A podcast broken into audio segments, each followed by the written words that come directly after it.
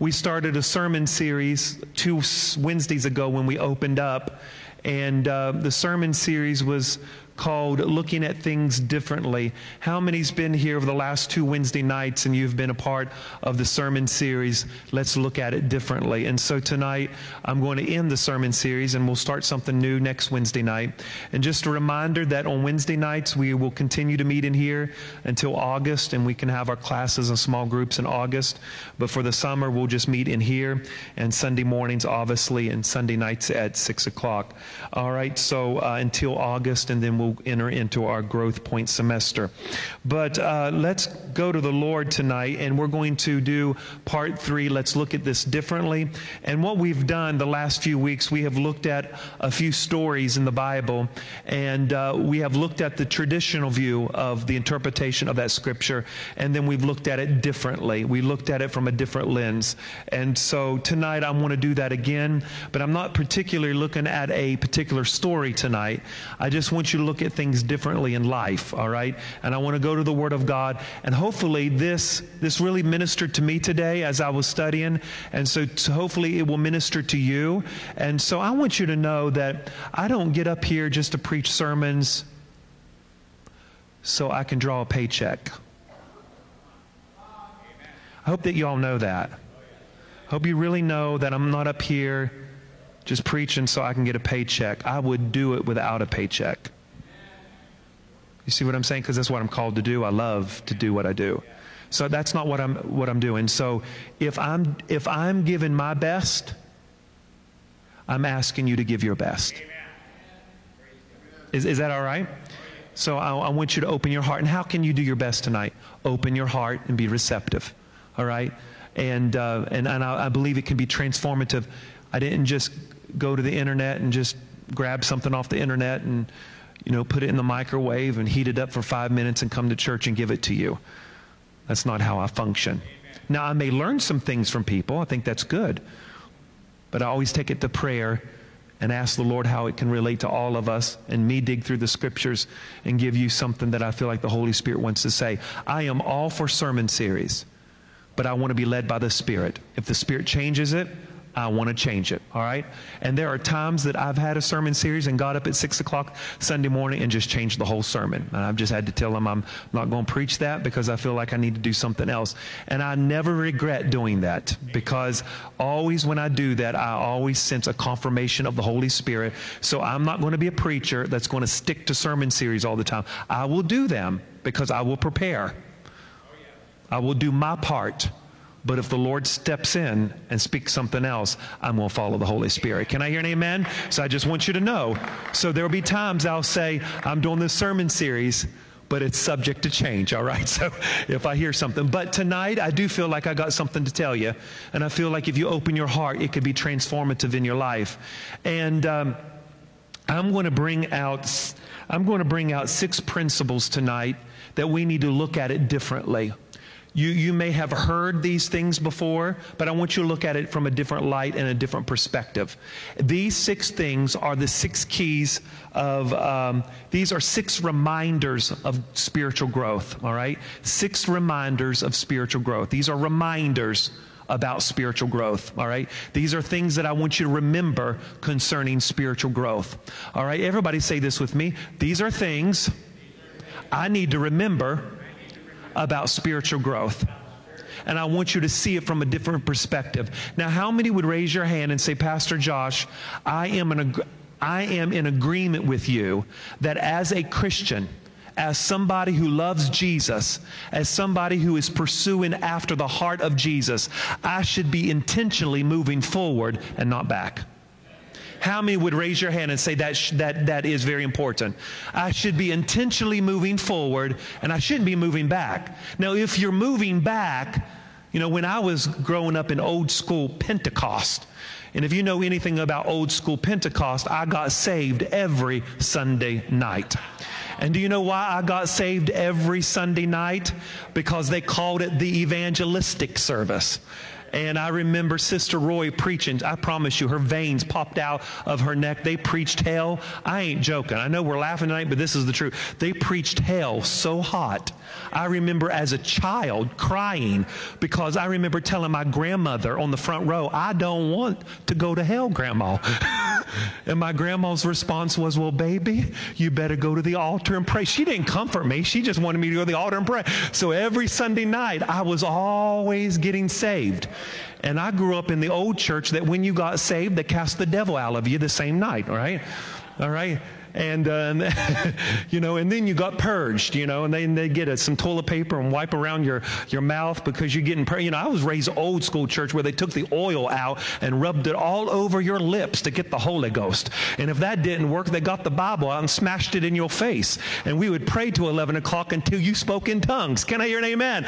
And so that is the environment that I grew up in. So that is why, can I just be real with you? That is why I really can't stand weak Christianity.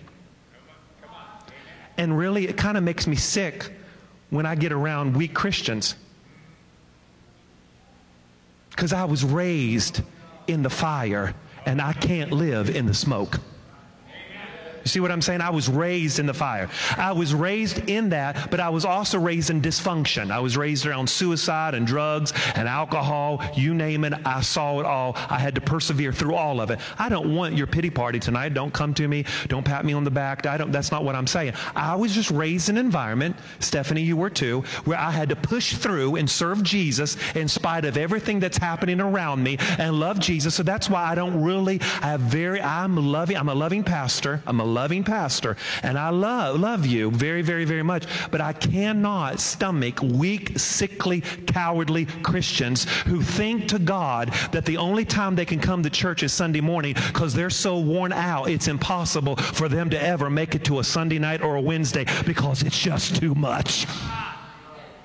So, so that just, you know, that just doesn't, you know, and we want to do exploits for Jesus but we can't even make it to another church service in a week. You know, see what I'm saying? We are so programmed with an American mindset that we don't understand what a biblical mindset truly is. We're so programmed with, we're so Americanized we do church like the American way to do church. We do business like the American way. You know, they vote because we're republic, so we think we got to vote on everything in the church. You see how we're so conditioned to think the American way instead of the biblical way? All right? And the biblical way is a theocracy, not a democracy. You see what I'm saying? And so and so we're so programmed to think that way that if anything different comes along, we're shocked. We're shocked that we have to suffer and we're shocked that we have to go through things and we're because we, we're American Christians. And so we have a hard time understanding that. And one of the things that I, as a child, dedicated myself to as a child was this. I remember thinking this as a child. I want to be a Christian who loves Jesus with all my heart. I wanted the passion. I wanted the fire. Whatever I felt as a child, Brother Hukel, whatever I felt as a child, that feeling that I felt, I wanted to keep it.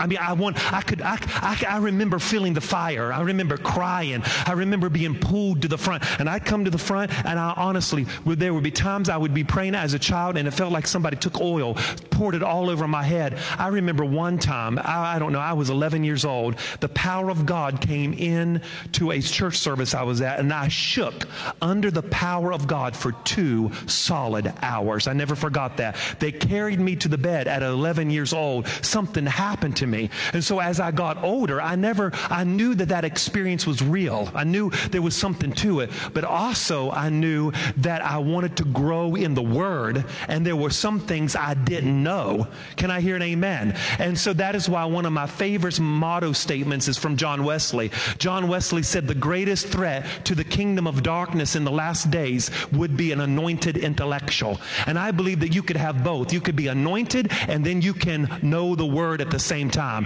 How many knows amen? You can, you can be, you, your head can be touched and your heart can be touched. If you, listen, if you know, if it's all about the word, listen, you're going to dry up. If it's all about the spirit, you're going to blow up. But if you have both, you're going to grow up. We got to have the combination of the word and of the spirit. And so I come from that environment where I want to know the word, I want to dig in the word, but at the same time, I love the spirit and I love that aspect of it. And I think both of them together is very, very important. I said that to say this is that if we're going to grow in Jesus, the Spirit is important, but also the Word is important as well. Both of them working together causes growth in a Christian's life, all right? The Spirit and the Word working together. The Spirit and the Word. It's even found in Genesis chapter number one. And God said, and then the Bible says the Spirit hovered over the waters. So the Spirit was working and God's Word was working. And when you have God's Word working and God's Spirit working, then that causes transformation. The world was transformed by the Word of God and by the Spirit of God. And if the Word of God and the Spirit of God can change the world, which was formless and dark and void, into something beautiful, what would happen to your life if the Spirit and the Word was working in your life? So, a combination of spirit and word. And that is why our motto statement has changed. We want to develop disciples who love God with all their heart, with all their head, with all their heart, hands, and feet, because all of them working together produces spiritual growth. Now, I want to give you six reminders about spiritual growth. Number one, don't ever forget this. If you're going to grow in God, don't ever forget this. God will always change you before he changes your situation.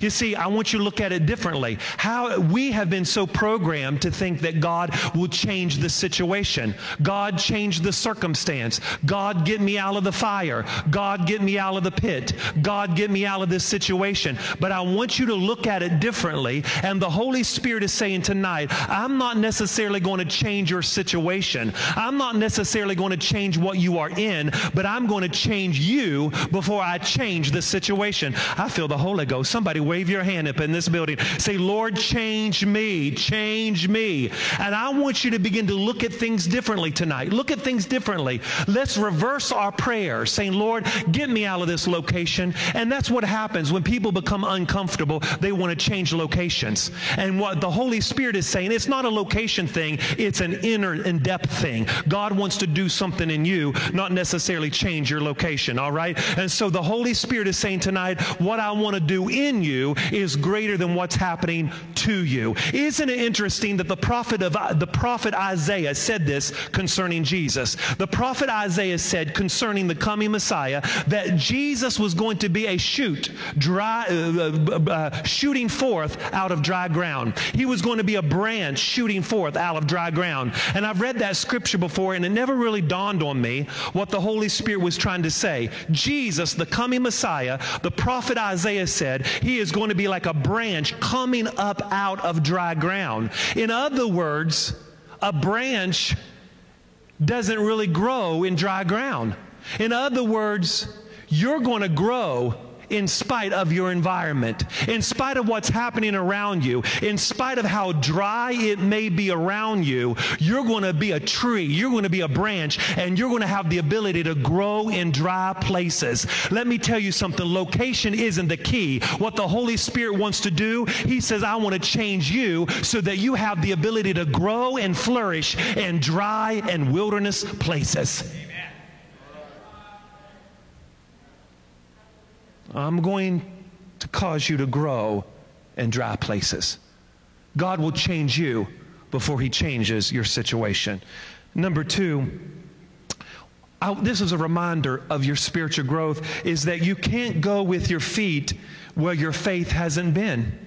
You can't go with your feet where your faith hasn't been. You know, as a pastor, I can encourage you to give to the Lord. I encourage you to be generous. I can encourage you to go knock on doors and win the lost. I can encourage you to step out in faith and do and believe God for exports. I can, I can encourage you. As a matter of fact, I can get up here and take this microphone and I could preach really hard, and I bet I probably could get at least 20 of you stand to your feet because I've preached long enough. I know how to do it, you see. I, so I can, I can pull the ropes. I can get your emotions all wound up and round up and you can get excited. But you see, emotions make you sign up, they don't make you show up. All right, emotions make you sign up, they don't make you show up. Emotions make you sign up, they don't make you show up. And my friends, if you're going to progress in God, emotions are important. Emotions are important. They can be an indicator, but your emotions should never be a gauge. Your emotions should never be a gauge of your spiritual life. It can be an indicator of something, but it should never be a gauge in your life. You should never make decisions because you are emotional. It should never be a gauge to make decisions. It can be an indicator sometimes, but it never should be a gauge in your life. The scripture says, Paul says to the Ephesus church, the Ephesians church, that the Ephesus church, that you should walk in the Spirit so that you don't fulfill the lust of the flesh. Walk in the Spirit. Walk in the Spirit. Sometimes you got to go beyond the reason, beyond the law. That's important. Sometimes faith causes you to risk. Sometimes faith causes you to step out and do and to perform a risk that normally you wouldn't do. And one of the things that I realize is that you, your feet will never go if your faith is not there. Your faith has to be built. And that is why in some churches, let, let, me explain something to you. In some churches, the culture and the atmosphere is more conducive to miracles. Do you know why? Because the sermon maybe is preached more in that direction. The man of God prepares people to believe for the supernatural. Expectation is the breeding ground of miracles. So faith cometh by hearing, and hearing by the word of God. And so when the word of God is going forth on a continual basis, it increases people people's faith to believe the thing in which the man of God is preaching. And that is why in certain churches, the culture and the atmosphere is more conducive to miracles because people are more, more receptive to the Word of God. They receive the Word of God and they anticipate what the man of God is saying is really true. Can I hear an amen?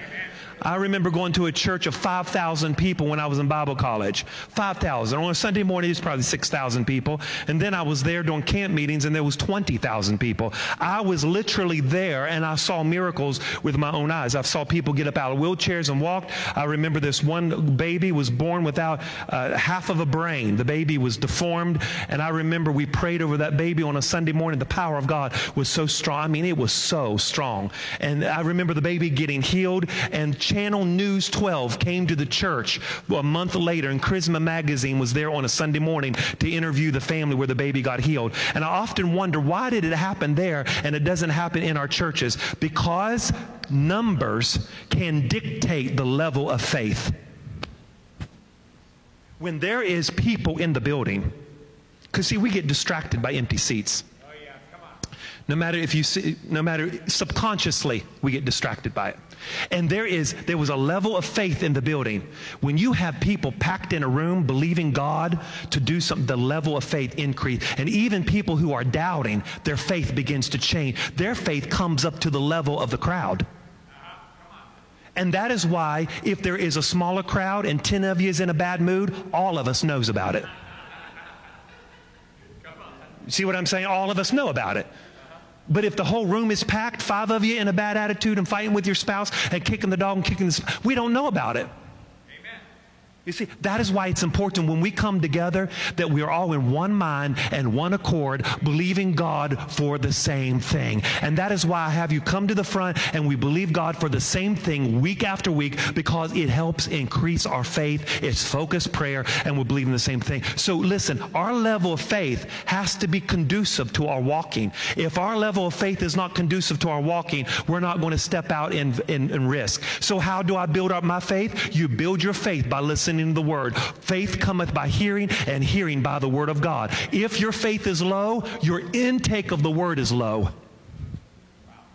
Let me say that again. If your faith is low, the intake of the Word of God in your life is low.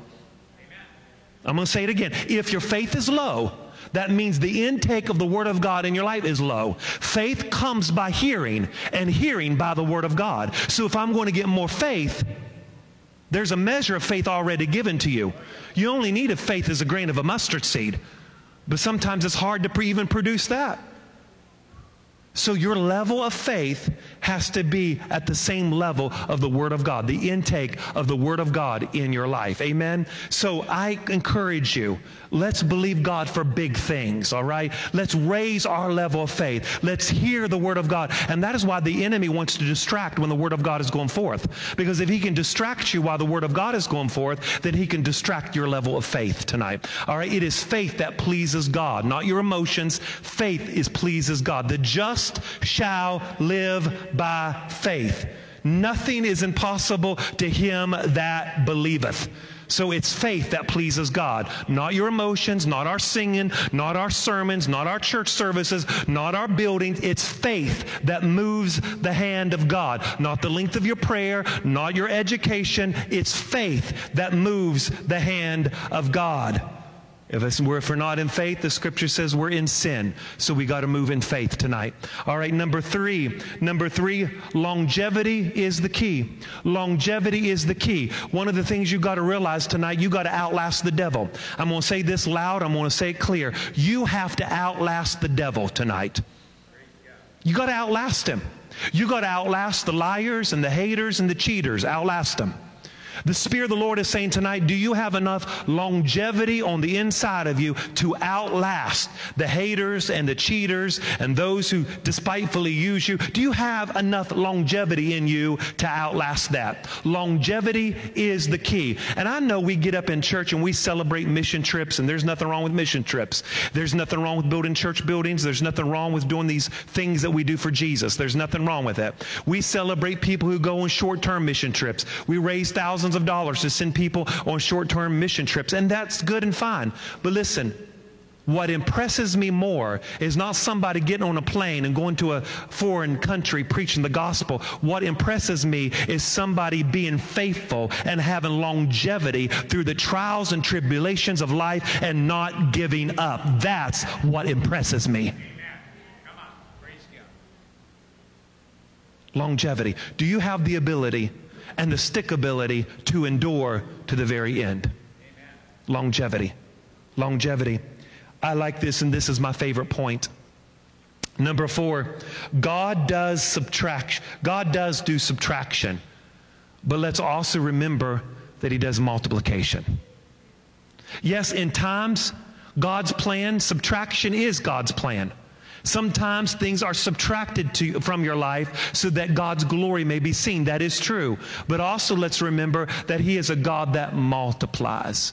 He's a God that is more than enough. I'm reminded of these scriptures that I think is so very, very important. The Bible says in Ephesians chapter 1, excuse me, Exodus chapter 1 and verse number 7. I want you to listen to the verbiage here. Now, in the context here, it, it talks about people being born. It's talking about God establishing his covenant with Abraham. But I just want you to see the words multiply. I want you to see these words being reused over and over in the narrative here. In Exodus chapter number 1, verse 7, look at what it says here. But the children of Israel were fruitful and they increased abundantly. Do you see that? Multiply and grew exceedingly mightily, and the land was filled with them. Exodus chapter number 1, verse number 8. Now there arose a new king over Egypt who did not know Joseph, and he said to his people, Look at the people and the children of Israel, for they are mightier than we. Verse number nine Come, let us deal shrewdly with them, lest they multiply and it happen in the event of war that they also join our enemies and fight against us, and they also go out of this land. Do you see the context here? The, the people of God are growing, the people of God are multiplying. They are multiplying. Look at Genesis chapter number 1, verse 22. Subtraction is God's plan, but multiplication is God's plan as well. Genesis chapter number 1, verse 22, and God blessed them, speaking of Adam and Eve, saying, Be fruitful and multiply, and fill the waters in the sea, and let the birds multiply on the earth. The point is, God does subtract in our life, but multiplication is his plan also. The Bible says in Genesis chapter 1 and verse number 28, look at it in the narrative Over and over, you see God commanding multiplication. Then God blessed them and said to them, Be fruitful and multiply, and fill the earth and subdue it, and have dominion over the fish of the sea, the birds of the air, and over every living thing that moves upon the earth. What about Genesis chapter 9 and verse number 1? Genesis chapter 9, verse 1. So God blessed Noah and his sons and said to them, Be fruitful and multiply and fill the earth. The Bible says in Genesis 9, verse 7, Genesis chapter 9, verse 7, and as for you, be fruitful and multiply, bring forth abundantly in the earth and multiply in it. I can go on and on. I mean, there is a plethora of scriptures eh, throughout the scripture where God has commanded multiplication, multiplication. Now, obviously, you see a different context here, but I'm applying it practically to your life that sometimes subtraction is God's plan, but there are times that multiplication is God's plan as well. God doesn't only take, God also gives. Is there anybody in the building that can testify that He is a God that multiplies? He is a God that multiplies. Genesis chapter 17 and verse number 2. Genesis chapter 17 and verse number 2. He's speaking to Abraham about the covenant that God was going to establish. He says, I'm going to make a covenant between me and you, and I will multiply you exceedingly. I'm about to shout up in this Pentecostal church up in here. Somebody throw your head back, wave your hands, and say, Thank God he not only multiplies, but he does it exceedingly. He does it exceedingly. He does it exceedingly. The Bible says, in Genesis 26, verse 24, another scripture. I can just go on about all these scriptures. All right, this would make a Baptist shout tonight. And the Lord appeared to him the same night and said, I am the God of your father Abraham. Do not fear. I am with you. I will bless you, and I will multiply your descendants. He says, I'm going to be with you, but I'm also going to multiply your descendants. Genesis chapter 35 and verse number 11. And God said to him, I am the God Almighty. Be fruitful, be multiply. A nation and a company of nations shall proceed from you, and kings shall come from your body. Hallelujah. Acts chapter 6 in verse number seven. There's all kinds of scriptures in the, even in the New Testament. And the word of God spread, and the number of disciples multiplied greatly in Jerusalem, and a great many of the priests were obedient to the faith. I want to let you know tonight that multiplication is God's plan. Do you know why? For Him to get the glory. You can't do it in yourself. You can't multiply it in yourself. You don't have the ability. You don't have the resources to do it. But God says, I will be your reward. I am your God. I am the everlasting Father. I'm the architect of the universe. I'm the manager of all things. And if I said it, you can bank it that it's going to come to pass. I am the God that can multiply. I'm the God that can multiply. Can somebody just wave your hand and stand to your feet and receive multiplication tonight? Father, in the name of Jesus, I pray tonight that our faith would be, uh, our faith would rise up tonight, that we would believe you for multiplication in Jesus' name. And I feel the Holy Spirit tell me to tell some of you, you need to start asking the Lord for big things. Come on, stretch your faith and begin to ask God for big things. Quit praying this little prayers. All right? You say, well, I'm not, and some of you are wrestling with your worth. And the Holy Spirit is saying tonight, it's not about whether you feel worthy or not. It is His blood that makes you righteous. It is His blood that makes you stand worthy in His sight. It's not about whether you are worthy or not. It is about His sacrifice. It's about what He has done. That makes you worthy. And you need to come into the throne of grace boldly and present your need before God. And if God doesn't answer it, you're spiritually mature enough to understand understand that He sees all things, He knows all things, and He knows what's best. But in the meantime, let's believe God for big things. Amen. Hallelujah. Listen, you know what the Holy Spirit is saying? This is what the Holy Spirit just said. Your faith is not resting in the answers to your prayers. Why do we think that our faith should increase if our prayers are answered? That shows how spiritually immature we are. Your faith shouldn't decrease because your prayer has not been answered. Your prayer should, in, your, your faith should increase. Because a spiritually mature Christian would understand, I am not God. He sees all things and understands all things. And if I don't get the answer to what I'm asking God for, that doesn't mean I'm going to decrease my faith. It means I'm going to continue to pursue after Him because in reality, I can't make it without Him. Amen. So let's be delivered. Let's be delivered from this mindset that my faith is dependent upon an answer to a prayer that I've been praying. Has nothing to do with it. Amen. Can I finish my sermon real quick? Number five. One of the things I've learned out uh, learned is this is, is that you're not going to burn out. You leak out. Christians don't get up one day and say, I'm not going to serve God anymore there's a leaking out.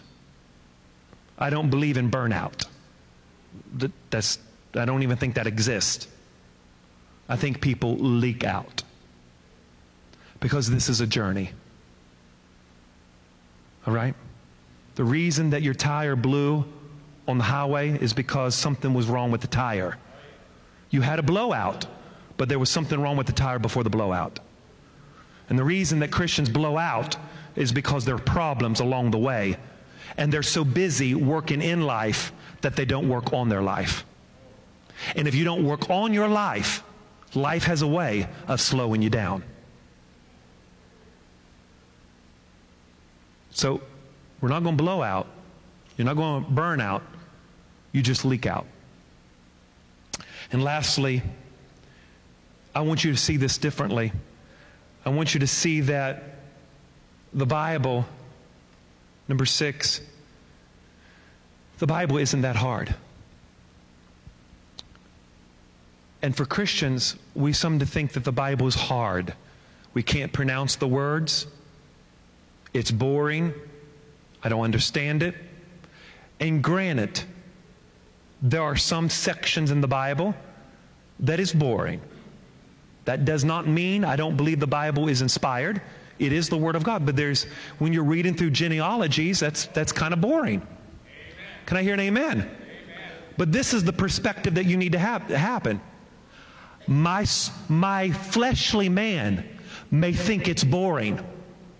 But since I believe it is the Word of God, I'm going to sit here and be disciplined.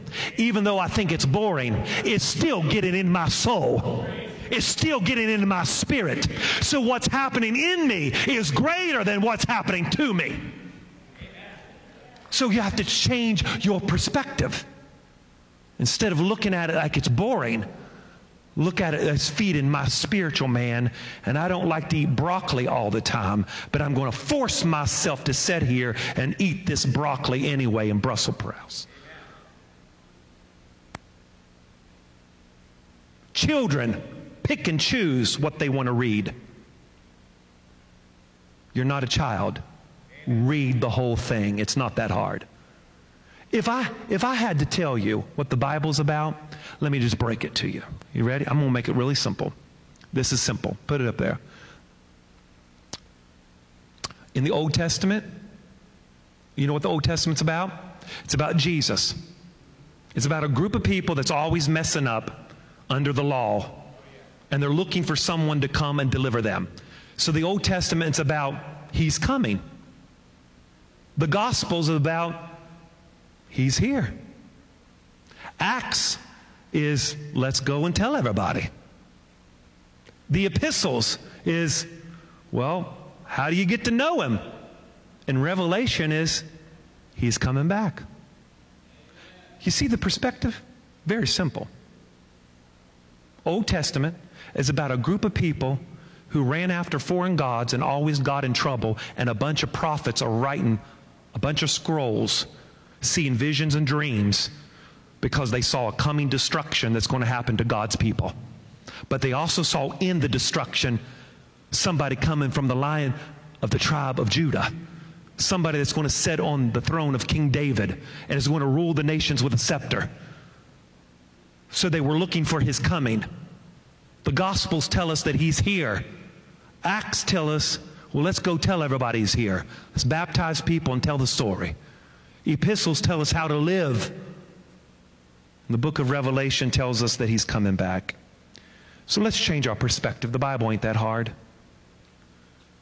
If you think it's hard and you tell your children it's hard, then they're going to grow up with a distaste of the Bible. They're not going to eat the broccoli. Listen, sometimes you got to add cheese to the broccoli. Add cheese to the broccoli. But let's eat it because it's healthy. All right? If you got to get note cards, get note cards or write the scriptures out. If you got to get a Bible app and let it read to you, that's all right. Add cheese to the Bible. Just whatever you got to do. Get the Bible in you. And there should be no reason at the end of the year why we didn't read the Bible through. On December the 31st, when I ask for people to come to this front and show me who read the Bible through, there should at least be 100 people in this church that's read the Bible. There should be no excuse. Why? Because I gave you tools. I even made a booklet for you. I did my part, and there should be no reason. And I'm being very strong about this because 82% of Christians don't read the Bible through. There should be no reason. Say, Pastor, I'm behind. I don't care whether you're behind. If you're not intentionally going forward, you're unintentionally going back. You should be making progress going forward. I don't care if you're five books behind. Just stay on the bandwagon and don't give up. Amen. Can I hear an amen?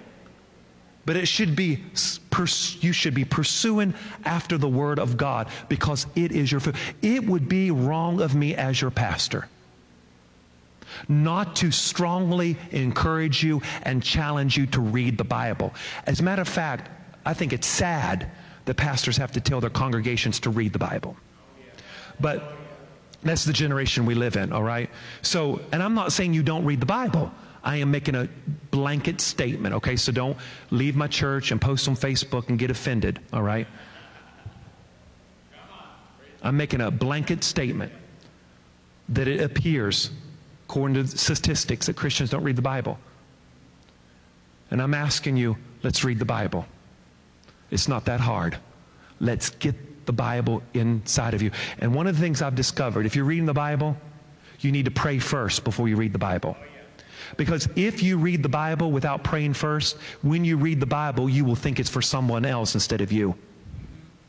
So when you begin to read the Bible without praying, you'll read through the Bible, and as you're reading through the Bible, you're thinking, well, I just wish so and so could read this because if they'd read this, they'd really get free.